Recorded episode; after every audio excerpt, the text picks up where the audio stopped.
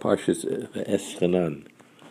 Parshas Eschanan, Moshe Rabbeinu prays to Kodesh Baruch Hu to allow him to go inside Eretz Yisrael. And Hashem replies back to him that uh, it is uh, uses a curious loshon, ravloch. It's too much to you, and don't speak to me about this anymore. So Rashi uh, gives an explanation. What does it mean, Rav Loch? It means there is so much for you that you know the reward that you have. Don't ask for this. Don't worry. Well, the reward I'm going to give you is greater than you can see. Than you're asking for to go to Eretz Yisrael, going into Eretz Yisrael. You waited him in the world in Olam Haba. But I would like to suggest another answer. The, the curious words Rav Loch. Where else do we see this? In Parshas Korach. Korach comes to Moshe Rabbeinu. He's dissatisfied with what he has. And he wants something else. He wants, it doesn't say exactly, but either he wanted the kehunah for himself from Aaron, or at least he was jealous from the fact that even if he wasn't entitled to the kehunah of Aaron, then at least he should be the head of the of the Leviim. Instead, the, that title went to his cousin, who was younger than him, and he felt that that should be his own. And so he felt he was unjustly treated. And it goes to Moshe Rabbeinu and says, Rav Lechem, it's too much for you that you took all of this for you and didn't allow me anything. And when Moshe Rabbeinu goes to reply to Korach, he hurls the same words back to him. It's Rav it's enough for you. How dare you complain about what you've given, what's been given to you? And and uh, Shem, Hashem is going to show you that what I said was the truth, and you've taken too much upon yourself.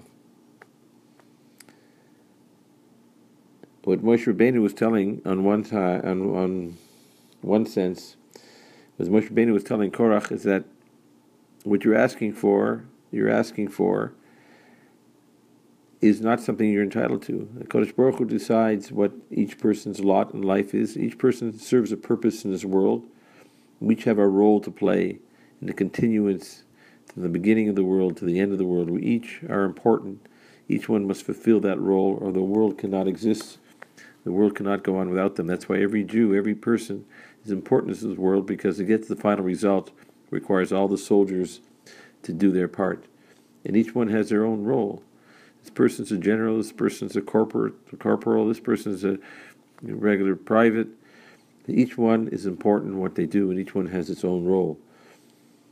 And your role is to do what, what you're supposed to do, as uh, Moshe Rabbeinu was telling Korach, and you're asking for more than you're entitled to, more that you're supposed to have.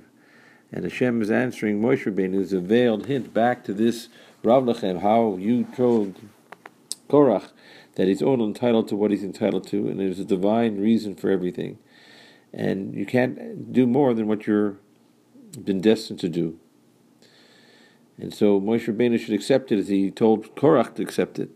He should understand, with a deeper understanding, as he's as Moshe told Korach, that you that Hashem is telling now Moshe Rabbeinu, is Rav Loch, it's enough for you that you are, you have fulfilled your role and did what what you divinely ordained to do, and you have to accept it. On the other hand, it also could be slightly a rebuke to Moshe Rabbeinu as well, because when Korach came to Moshe Rabbeinu and complained, it's Rav Lachem, it's enough for you that you took all this. Instead of Moshe Rabbeinu being empathetic to Korach and saying, I understand where you're coming from. It looks like you were uh, looked over and, and um, went over your head to somebody else where that's being entitled to you. But should, instead of sitting down and explaining that this is the way it should be, he first said, go take your fire pans and we'll see who's going to be right. And then uh, uh, it's too much for you. And then, then he goes ahead and says, "Oh, isn't it enough that you that you have that you're doing what you're fulfilling, you're doing?" instead of talking to him in a kind sympathetic way, he talked to him harshly. And so Hashem perhaps is also giving a veiled rebuke to Moshe Rabbeinu also is that by talking to him the same way, Rav Loch, it's enough for you. Instead of Moshe, Hashem saying, I understand, you want to go to Israel, and you want to fulfill uh, the mitzvahs and walk the land and see all this all this land that you've been working towards and coming from all these years in the desert, but it's not it's not what what is destined for you. Instead, he gave him a harsh word and says, Ravlach, it's enough. Don't talk to me anymore. And it's another case of Mida Keneged Mida. The way we speak to another comes back to, to us and speaks to us again. And it's also another lesson for us is to be careful how we talk to others because that same thing can come back to us as well.